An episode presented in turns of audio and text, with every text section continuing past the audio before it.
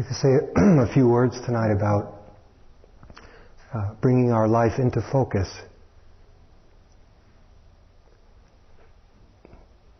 Hoping that that image of focus will be helpful.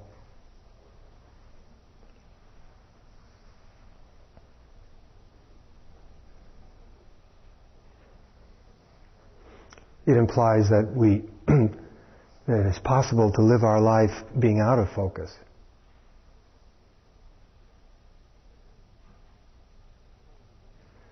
Before we begin, or as part of it, because there's no separation. We've all worked very hard today, me too, and probably we're a little tired. Some of you are here for the first time, some of you are having a difficult time of it, running into many of the mind states that were mentioned. And then there's a period for our talk, and it's all too natural to slip into a very passive mode. But passive in the sense, not so much in the sense of receptive, that would be good. but uh, dropping a real interest in the quality of our attention temporarily and just wanting to be filled up with something or entertained or soothed. And that is part of what Dharma talks may do from time to time. But what I would like to suggest is you dip into your reserve gas tank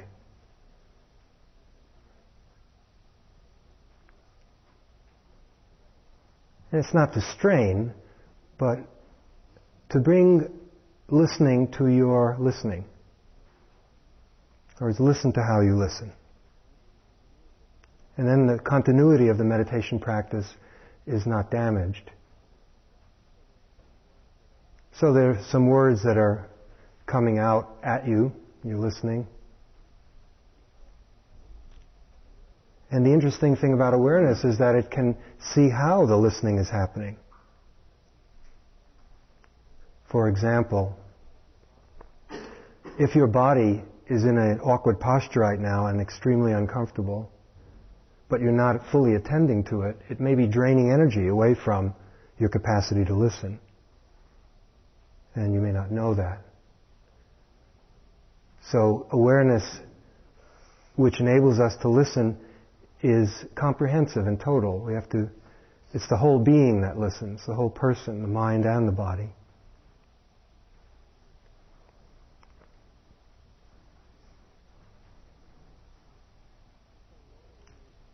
And so, in order to learn how to listen, we have to begin to see how we're not listening.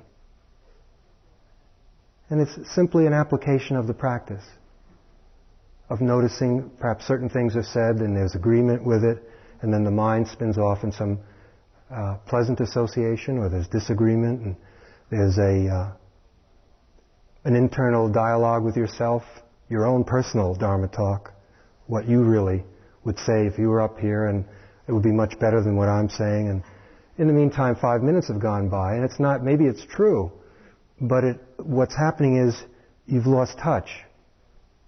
Whereas we can make this, we can meet each other on a certain level of intensity. And in that way, the mode of meditation is continued. Or we can fall back into, uh, this would be like a drive-in theater, you know, just the only thing missing are the cars. And just relax and get filled up with some Dharma words. Get a malted shake. And then drive off two hours later. It wasn't such a good movie. It was a very good movie. And so for meditation to become really a way of life, every situation that we find ourselves in is a challenge, an occasion to develop this capacity to stay awake, to remain sensitive, and to learn from the, the seeing and the hearing. Okay, in terms of bringing our life into focus, we just start, say, Friday evening when everyone turned up.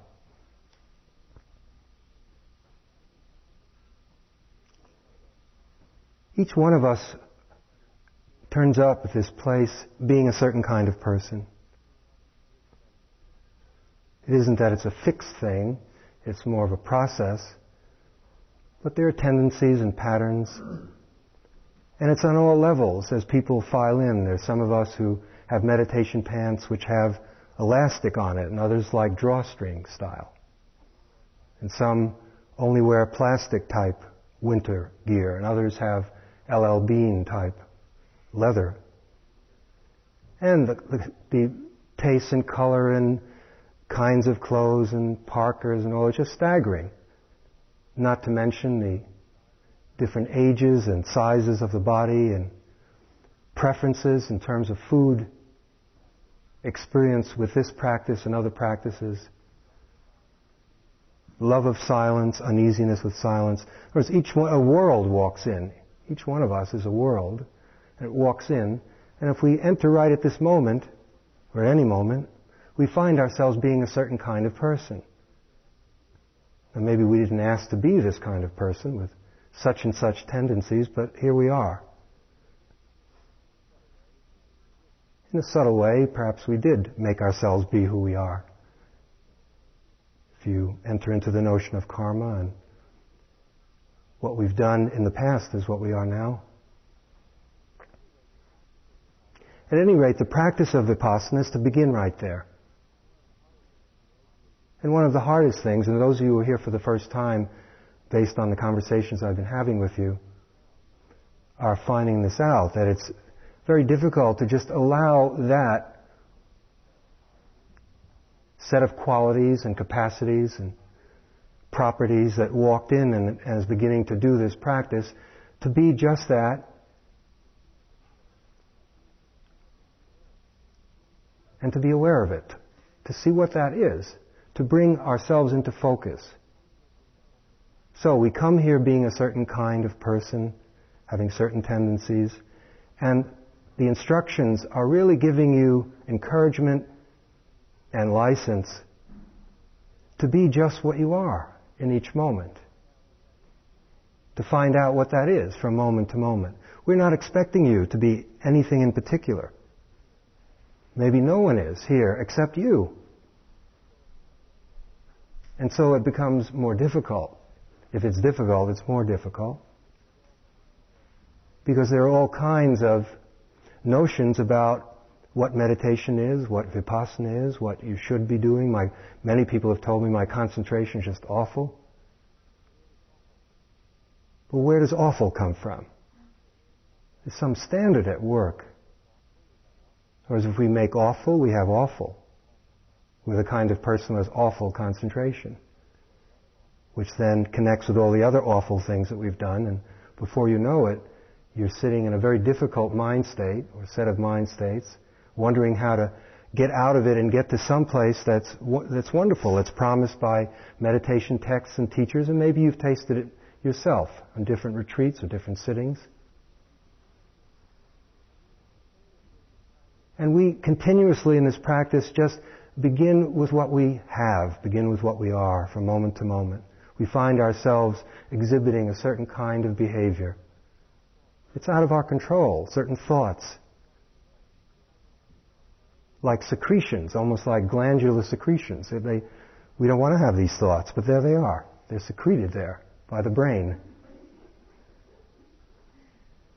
Where did this come from? Well, it came out of your, out of your brain or mind depending on how you look at it. And then the body acts up. You thought you were in really good shape, but you just can't sit. Well, I was good in tennis, racquetball, and all those other things. Why can't I just sit? I don't know, but you can't. And there are reasons for it, having to do with, you know, we've gone over some of it. Some of it is just the newness. The point is, the practice is encouraging you to meet yourself as you are with care and sensitivity. In a way, what we're learning, because it's so difficult for us, is how to get to where we already are. Which sounds idiotic. I mean, if I'm already there, why do I have to get there? The only reason it isn't idiotic is because we're trying so hard to get somewhere else. Somehow wherever we are is, very often at least, is not the right place to be. And then the mind, these secretions come out, and one is an imagined other kind of being that we might be, if only, or another place we might be, or other food that might be there, or a different body. A much more supple, flexible one that sits for hours on end with no pain, no discomfort. And we want to leapfrog over that and get to the comfortable body and get to the comfortable mind. One that's serene and at peace. And really, you hear the words that are being said now, and you've heard them before, because I've been saying things like this in different ways during our time together. And you would very much like to just let it all be exactly what it is. You, as one person put it, uh, I don't even hit the cushion and already I just am discouraged and I, uh, you know, my buttock has not even touched the cushion yet and I don't feel that I want to look at one more breath. Just can't stand the thought of looking at another breath. Okay, now the practice is very gentle, but also, perhaps you've noticed, quite ruthless. In that there's no escape because say fine you hate meditation you hate me you hate ims look at it. It's all right. That's the meditation. But wait a minute i hate meditation. Yeah yeah i know. That's great. I mean can you see that? Can you explore it and find out what that's about? Receive it. Where is it? Where's the hate? In your body or now that kind of a message is a little bit frustrating because we've had a lifetime of going from A to B to C to D, you know, the school system, so much is set up that way. And it, there's, there's, there's a place for that, for sequential development. But we're learning how to get from A to A. That's the high art here. At least it seems so, based on a lot of the questions for all of us. And so, can we learn to soften to real resistance to following even one more breath, to be with that mind? We don't want to have that kind of mind. We would like to have a serene mind.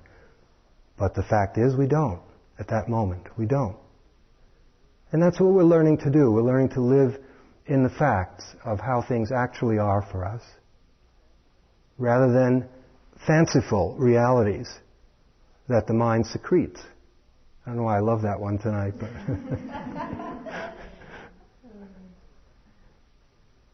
what was that famous newscaster's mind used to say, this is March, whatever, and that's the way it is. Um, yes. Yeah. Of course, that was the way it is for him and his staff. But uh, in a sense, that was, you know, that was a characterization of the news of the day put together by them, and in a certain sense, subjectively, that's the way it is. And we're doing that.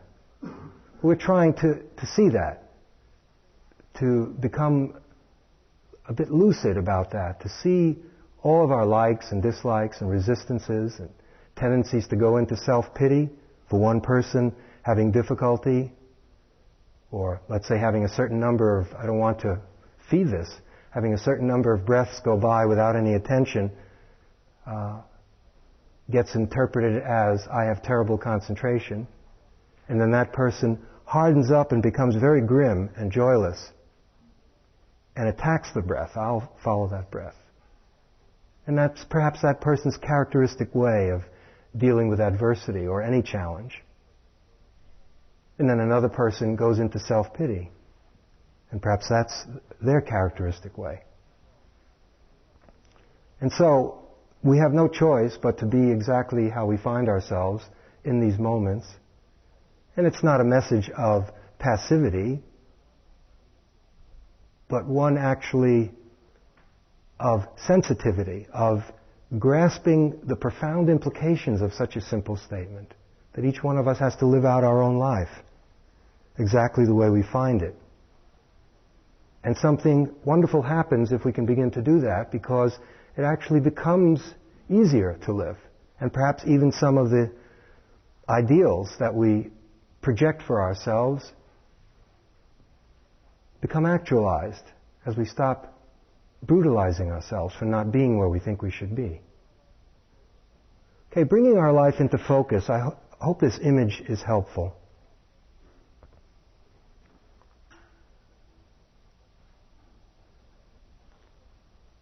I'm using it because I spoke to someone today who is a professional photographer and they kept using photographic metaphors and so I think I caught it and it sounded like it might be able to help us see some things. I'm doing it again. How do we bring our life into focus? And I would say that a lot of what we're attempting to do in Vipassana practice is that. In order to help us in a more minute and palpable way, and one that's very tightly linked to the actual practice that we're doing, not really an abstract explanation, I hope. I'd like to bring in three aspects of certain facets of the Noble Eightfold Path of the Buddha. And I'm just going to be taking selected aspects of them right effort, right concentration, right mindfulness but treat them together as a family of very closely related factors. And I would say they're tremendously important in helping us to bring our life into focus. Now, by saying, by attempting to bring our life into focus, it is being suggested that it is possible that we're out of focus. And perhaps this constant refinement of seeing, in a general sense, of seeing, is something that we're engaged in. Endless kind of refinement, fine tuning, so that what we think is a clear picture at one point turns out to be not so clear from another point. It's something like this. I just took my glasses off. And as I look out at you, what I see are, you have to take my word for this, are blotches of color and shape, and I can barely make out features of some people. And I know a number of you, and I can, it's more memory. Can't really see your detail, the details of your face, but I know you're there, and that helps me a little bit. But I'm not seeing, there's not much focus really, although I'm seeing some forms. And supposing that's all that I knew. And then somebody said, uh, why don't you get yourself a pair of glasses for God's sakes? You're bumping into walls and knocking things over. Okay? And you put them on, and now it's only a totally different room. You're the same. Nothing has happened. You've been here all the time. And all I did was put on these things and you're much more in focus, and I can really see all kinds of interesting distinctions and detail. My world has changed. And that's what happens in our practice as we refine our capacity to attend to things. And right effort, the first aspect of it, which has to do with the ability to turn towards what's happening now. I mean, is there a willingness to do that?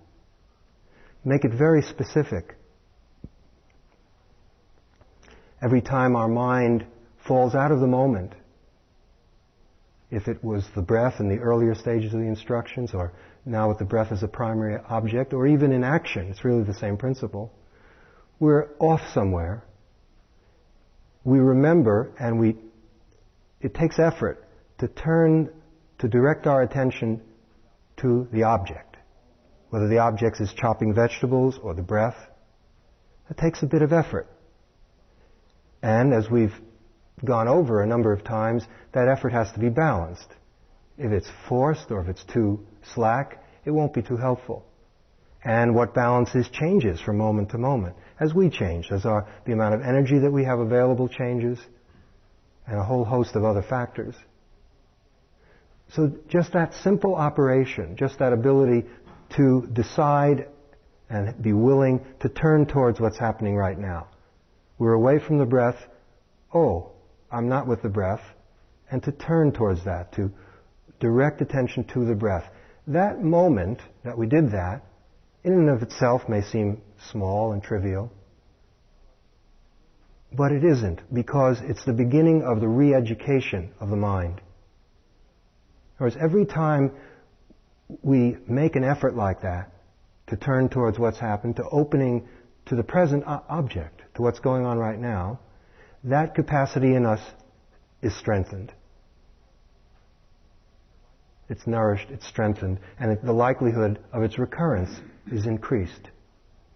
And every time we don't do that, every time we uh, drift in inattention, or in a sense blown, by, blown around by the wind like a fall leaf, just what I mean is not alert, not with what's happening right to right with us in the moment, then that quality of mind is strengthened. And so a lot of what is being set up here and perhaps books that you're reading and a whole host of conditions are attempts to inspire, to encourage for you more and more to remember to make those moves, Come back. Come back to the present moment. Come back to the present object that you've perhaps set for yourself or that life has set for you.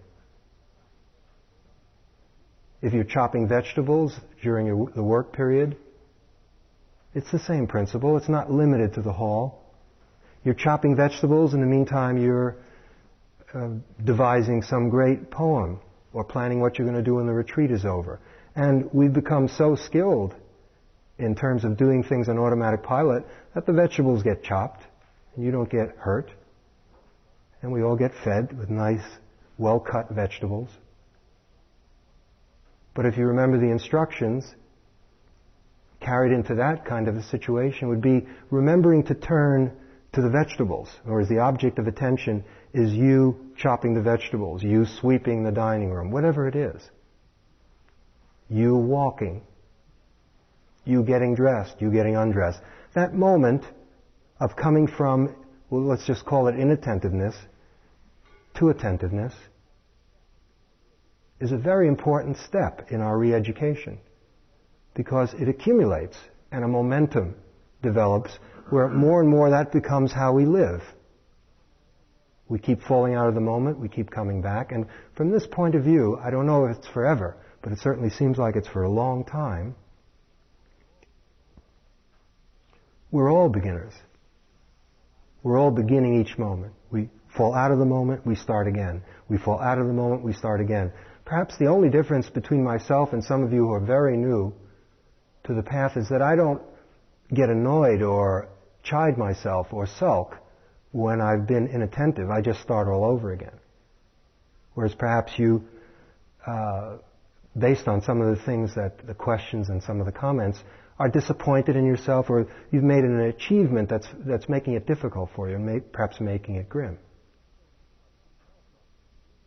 Okay, what can help us do that? Uh, so many things. Some of it, and different people are helped, inspired to turn towards the present moment by different things. Perhaps the most direct is when you begin to see the difference that that makes.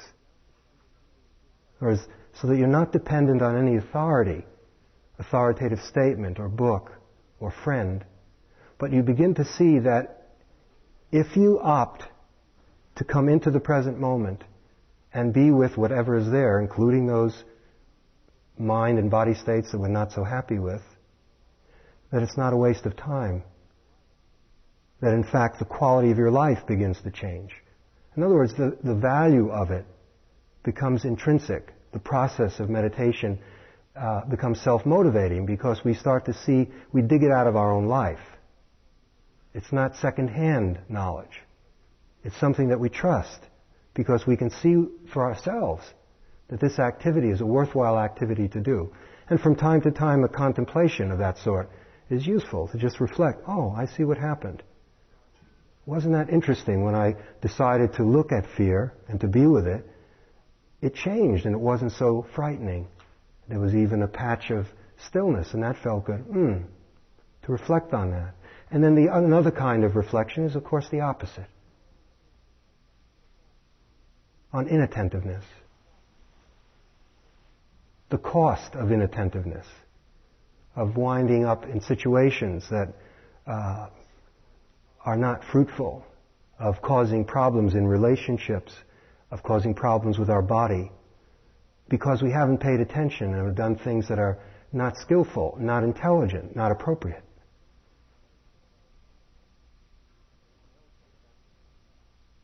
In my own case, that's what's helped the most. Whereas the practice itself has fed energy back into the system to want to give more effort to staying awake. But other things have helped, and um, I personally like reading biographies, Dharma biographies, and I've read you know, many lives of some of the ancient yogis, Milarepa and many others. The Buddha, of course. And that has served always to be very inspiring for me to, to create energy. But, you know, everything is collaborating in helping us to have this kind of energy and effort to be able to, to do what we want to do, and in this case, to turn towards the present moment. It could be just having a good meal. That lunch was delicious. And that perked you up and you were more willing to stay awake during the afternoon. As I mentioned, retreats travel on their stomach too. It's not just the army. Then again, it could go the other way you get lost in the good tastes and all the rest of it and overeat.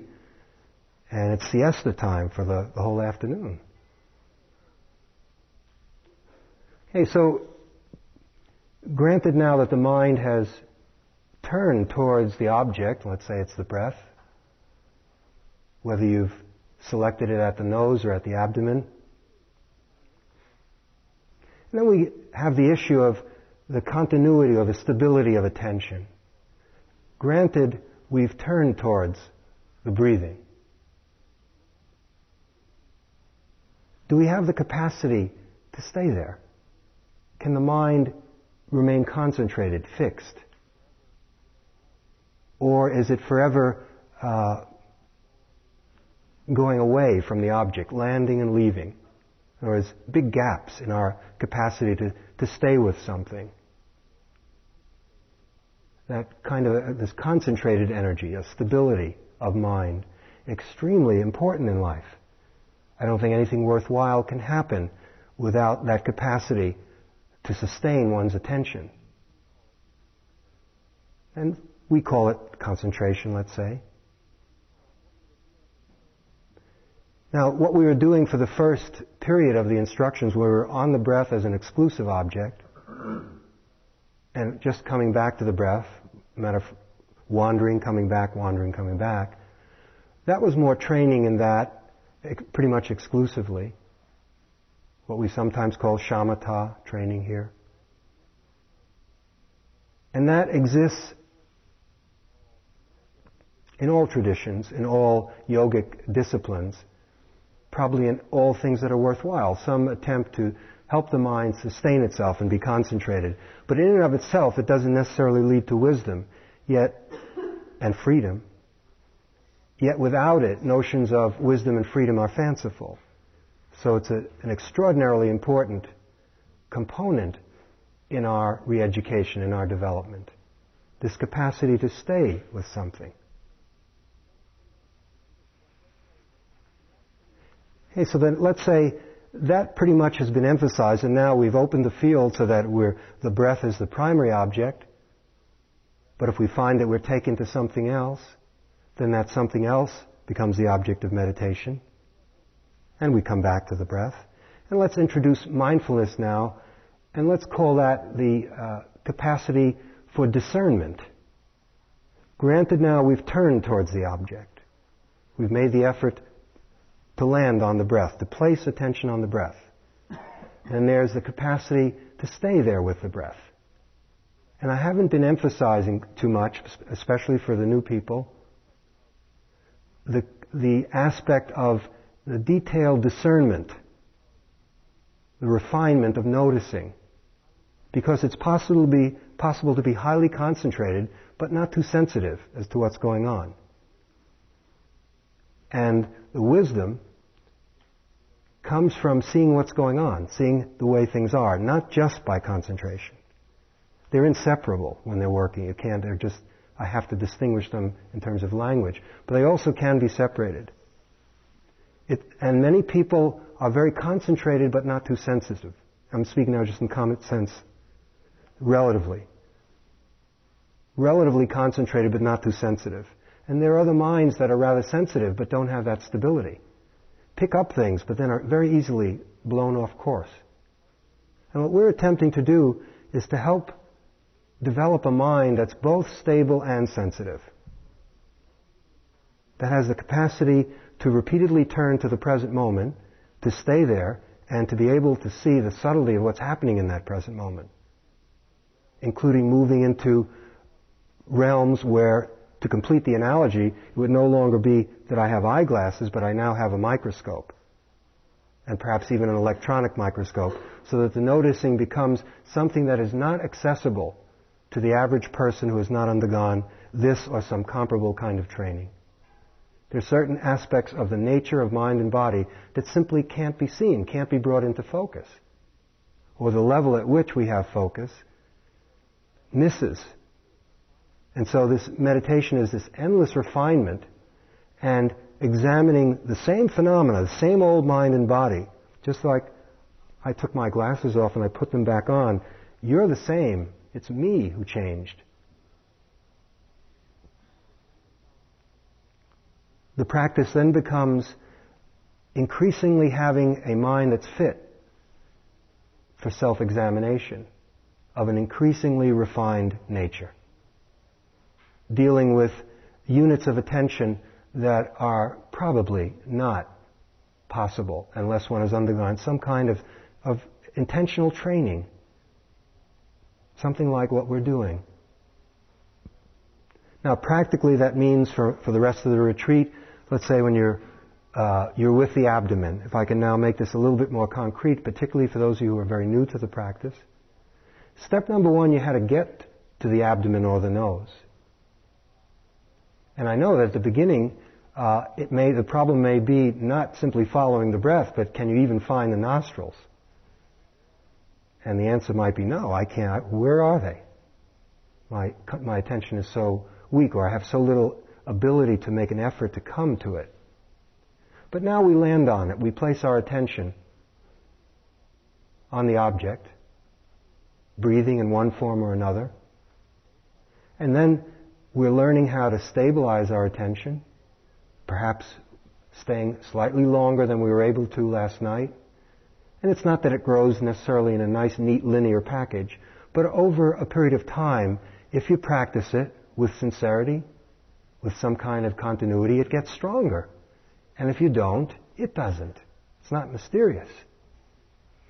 It's like anything else in life. In other words, if we give it our best effort, if there's some intensity and depth to it, it gets stronger. And it bears certain fruit. And if we don't, it doesn't. So the concentration is something that gets stronger in the way uh, if you want to if you want to make tea, really good tea, and you have great herbs and wonderful pure water, but you light the you turn on the, the fire, and just before the water is starting to boil, you you turn it off for some reason, and you have warm water, and you could make tea, but it won't extract the essence of those herbs the same way that when if the water is brought to a boil and then the herbs are put in uh, are joined to that boiling water and so the continuity, and that's why we do this, you know, from early morning till late at night, it's a little bit like that, or rubbing sticks together to create a fire. So granted now, the effort has been made, we've placed our attention on the breathing, and more and more we're able to stay with it for a longer period of time. Now the mindfulness is the sinking into it. The increasing ability to see what's happening there with refinement and subtlety. So at the beginning, if you're asked, well, what's happening? The answer might be fairly general one, like, well, you know, I'm seeing the breath come in and the breath go out. or I'm feeling the rising and falling. But if perhaps, and this goes on here in various teachings, various retreats, you're asked to provide a more detailed description of that, you're challenged in the way and say, I know it's going in and out, but can you tell me something else? Perhaps you start to see, oh yeah, the out breath is longer than the in breath. Or, or if you're at the abdomen, you start to see that there's a hardness to it that I didn't realize was there. It wasn't there in the last sitting. There's a, a solidness or heaviness. We start to detect other qualities, other characteristics, temperature, hot and cold, and so forth. Moreover, as the practice unfolds, the noticing becomes uh, microscopic, refined, and what se- might seem like a solid event, let's just take one rising, let's say the abdomen rises. I have to use that word. And it seems like one homogeneous, undivided event. But then as the mind gets very, very quiet and stable, and has the interest to notice, or as we're bringing all these factors together, it begins to see that one rising is made up of perhaps a number of risings and fallings. It isn't just one unit. There's a lot more going on. It's not so solid. It's not so homogeneous. That's interesting. I thought that was just a simple rising, and same with the falling. Now, if we can begin to see with greater depth and subtlety the nature of a relatively gross object, like let's say the moving of the abdomen, what happens when we examine personal identity, what we call the self? The whole combination of images and thoughts that we think of as being us. And so from this point of view, the practice is increasingly bringing our life into focus. Certain kinds of subtlety of seeing are possible mainly on retreats like this and longer, where you need a certain set of conditions that protect us that contribute to the development of this kind of looking. But for most of us, we don't, maybe for all of us, we don't live in those places all the time. The issue doesn't change. Bringing our life into focus and this, this simple combination of factors of effort and concentration and mindfulness applies when we get into the complex situations of our daily life, like relationship. Let's say there is a relationship. You're in a relationship. And as we all know, difficulties come up. Problems, conflicts. We get stuck. There are disagreements. We have the option of turning towards the present moment. Let's say there's resentment towards the person you're with. We have the option of making an effort to turn our attention towards that, what we call resentment, which is a gloss. It's a word that covers a complex set of mind and body states. But for the moment, let's call it resentment. There's a turning towards it. Then there's the same issue. Can we sustain our attention to this resentment that we might have towards our husband or wife or partner or friend? And if we can, can we begin to see the subtleties of what resentment is? Can we begin to understand what this feeling means for us right now?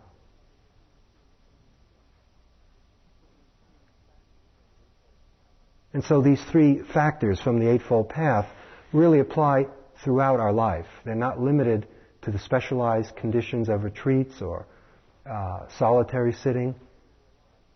They apply to life. Wherever we're alive, we have the possibility of coordinating those factors bringing them together in a balanced, harmonious way, and seeing how we're living with greater clarity.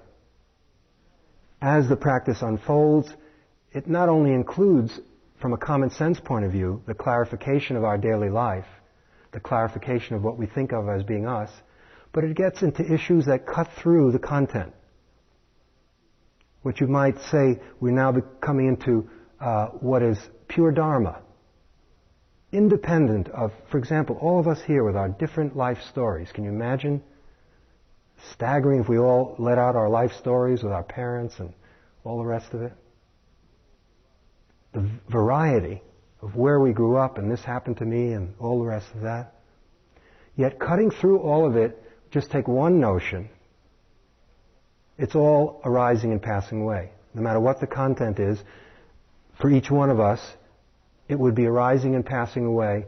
And we have that in common. Everyone in this room is unified because we're all an expression of that process. We are that process. And at a certain point, the mind becomes very interested in something that in a way goes beyond biography. In fact, biography in a certain sense becomes less interesting. How many more times can we explore how our parents didn't do this for us, so we turned out this way? You know, after the two millionth time, you know, I was in the crib and it was wet and they didn't change it. they were out dancing and I was just, you know, okay, that happened. Enough.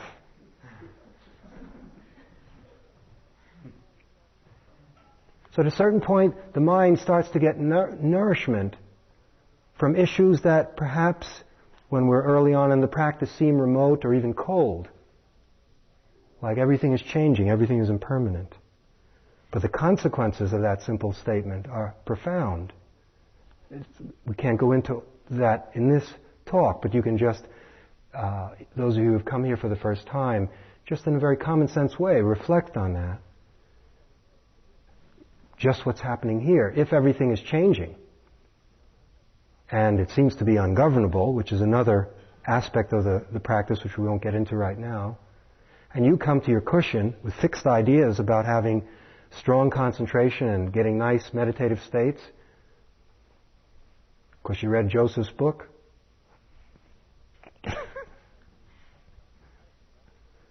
and suddenly that's not, you had it in the last sitting, and in this sitting you don't have it. So that law is not something that's reserved for kind of uh, rarefied specialists.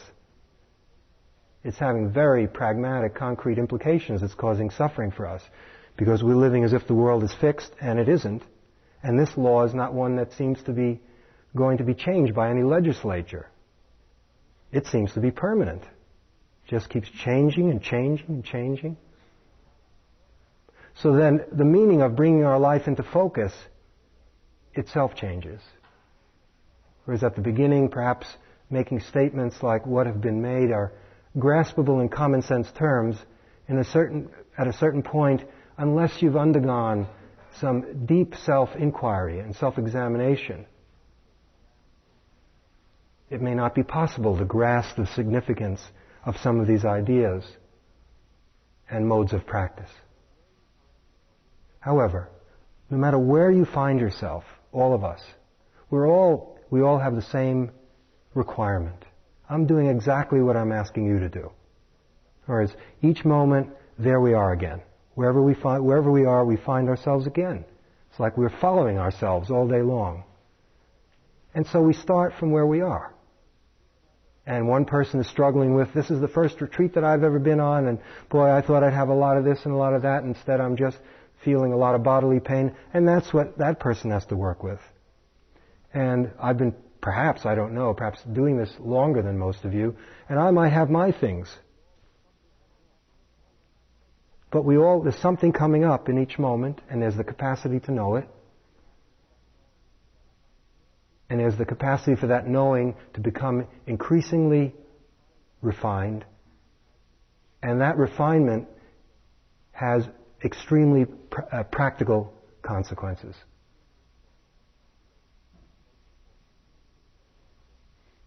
Most important of which you might call freedom. Okay, we have a bit of time left if there are any questions. If we can connect your practice with some of what's been said.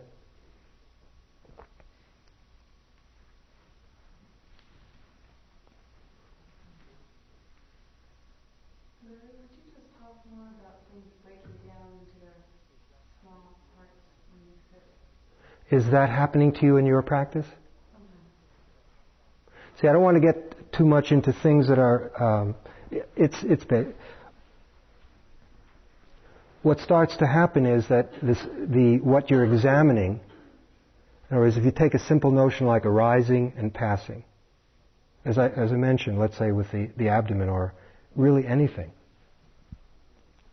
Take the body, which is, is very easy, it's easier to see it in the body at the beginning. What you start to see are uh, sensations, uh, pulsations, whatever language you want to use, things are, are flashing into existence and out of existence. And sometimes what you, you can characterize them as flashing into existence, operating for a varying period of time and then disappearing. But as the seeing gets more refined, what we're calling, let's say, it arises and then it operates for a certain period of time and then falls away, that phase that I'm calling operating, it turns out that that itself is not so solid that we can use the term operating because it too is made up of arisings and, and fallings away. In other words, it's, it's a sense of passingness, but on a very microscopic level. You can see the passingness on, a, on all levels. Look at whole civilizations, or just something that's more graspable directly. You know, you can just watch light as it's, you know, as the, the sun starts to set. And we see our moods changing. But the degree of refinement in the noticing is what I'm talking about. Right now, no matter how your mind is, you have the capacity to see arising and passing away. But until the mind becomes reasonably steady, it's not going to. Uh, okay. Maybe this is what you're getting at, and this to me is the important aspect of it anyway.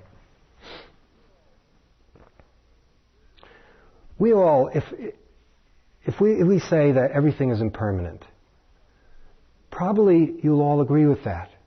Probably any reasonable person would agree with that. And all cultures have had philosophies and poetry, and we all know that. In fact, it, it's not only that everything is permanent, impermanent, is that we are impermanent. We're going to die. And so that theme is a prominent theme in all philosophies and poetry and religions. It's, it's obvious. And whether you're a Marxist or a theistic or Buddhist or whatever label, whatever it is, we all see the seasons changing, etc. And so you might nod and say, oh yeah, that's right, everything is changing. But by and large, that kind of intellectual grasp of change or even surface grasp that everything is changing doesn't have very much power to transform a person. So it seems to be because to some degree the mind is still not getting it. It says, yep, everything is changing, and it just goes along its merry way as if nothing is changing. And so it's something like this. It's the, the fact of impermanence and I underline the fact of impermanence, has to be absorbed by this close contact of attention and the occurrence of that event. Enough times, maybe the mind is a little dopey, you know. It has to happen enough times so I get it, everything is changing. And if I hold on to anything, of course I'm going to suffer because it won't be there the way I want it to be there because it's changing. And so it's a much more palpable, tangible, uh, intimate experience of a lawfulness that can be grasped at many levels.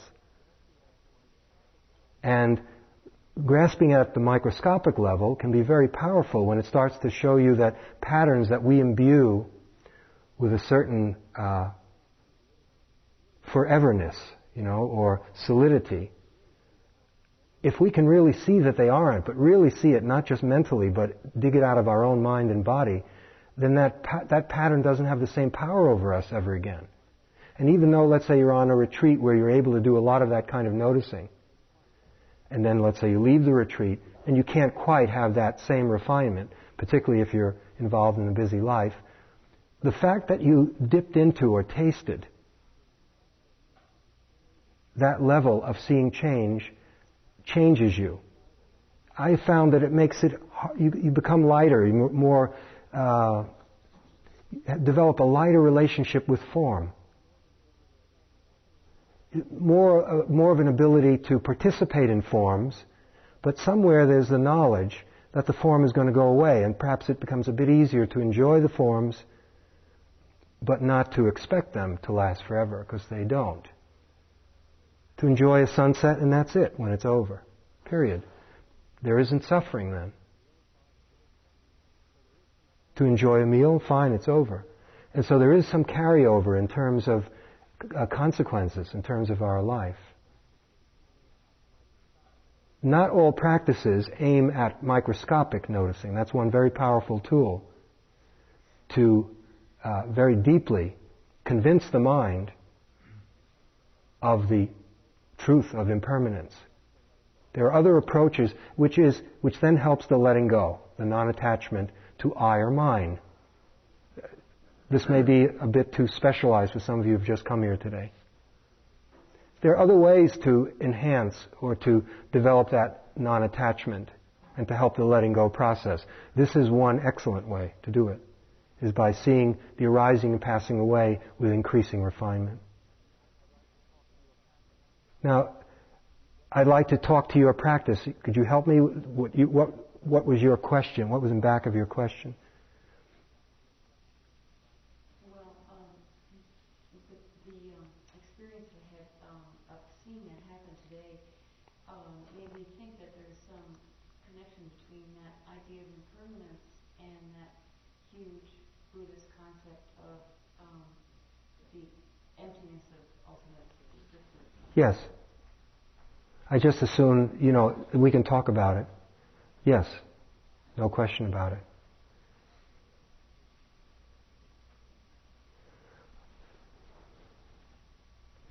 Perhaps one quick question, sure.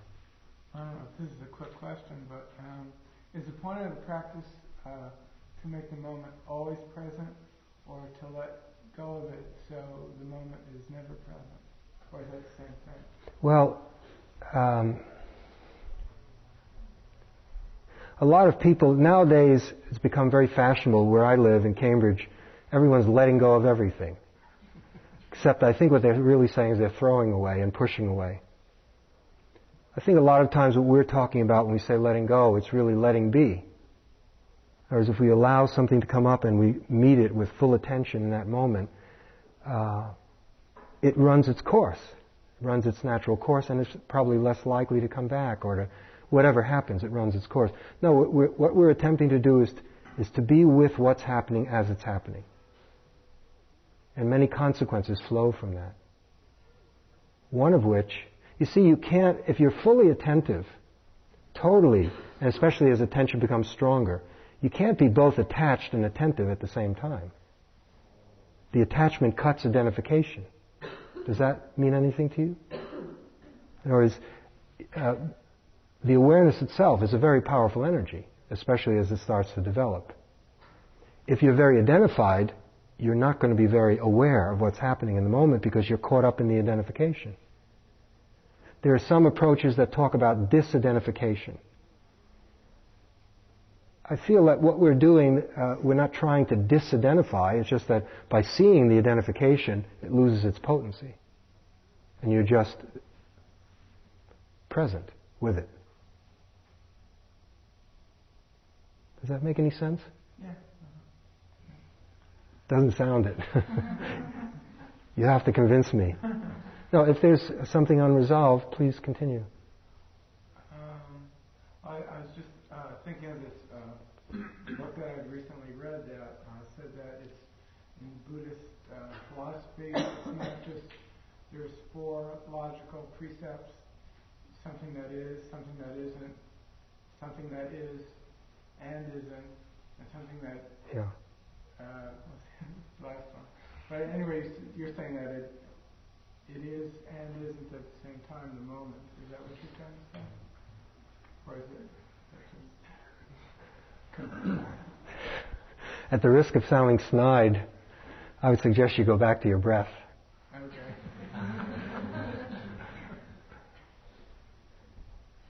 Um, I'm not saying that logical scheme doesn't have its value. But what I'm saying is really quite simple. In other words, for example, right now, just, just pinch yourself. No, please do it. Really pinch yourself. Can you feel that? Now make it harder. Can you feel that it's harder? That's it. You just did it.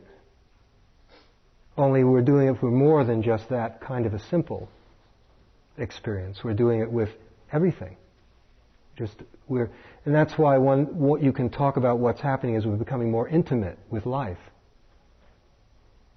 with our own mind, our own body, and then as the mind becomes clear with nature, with everything around us, we're more in direct contact with what's happening. Now. There's only now. Does that help? There is only now.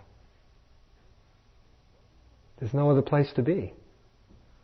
Whoop, you already left.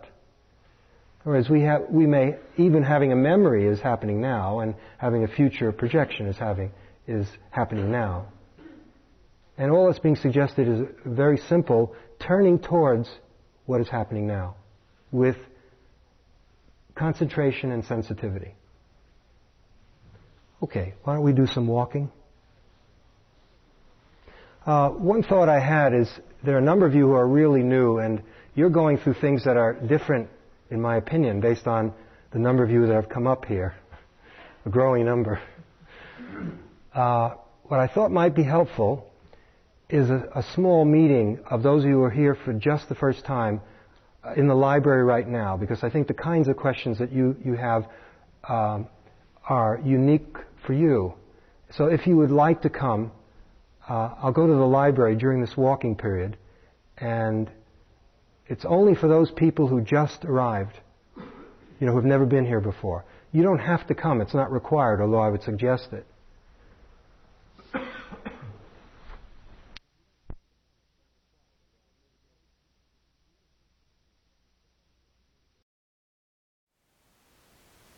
Thank you for listening.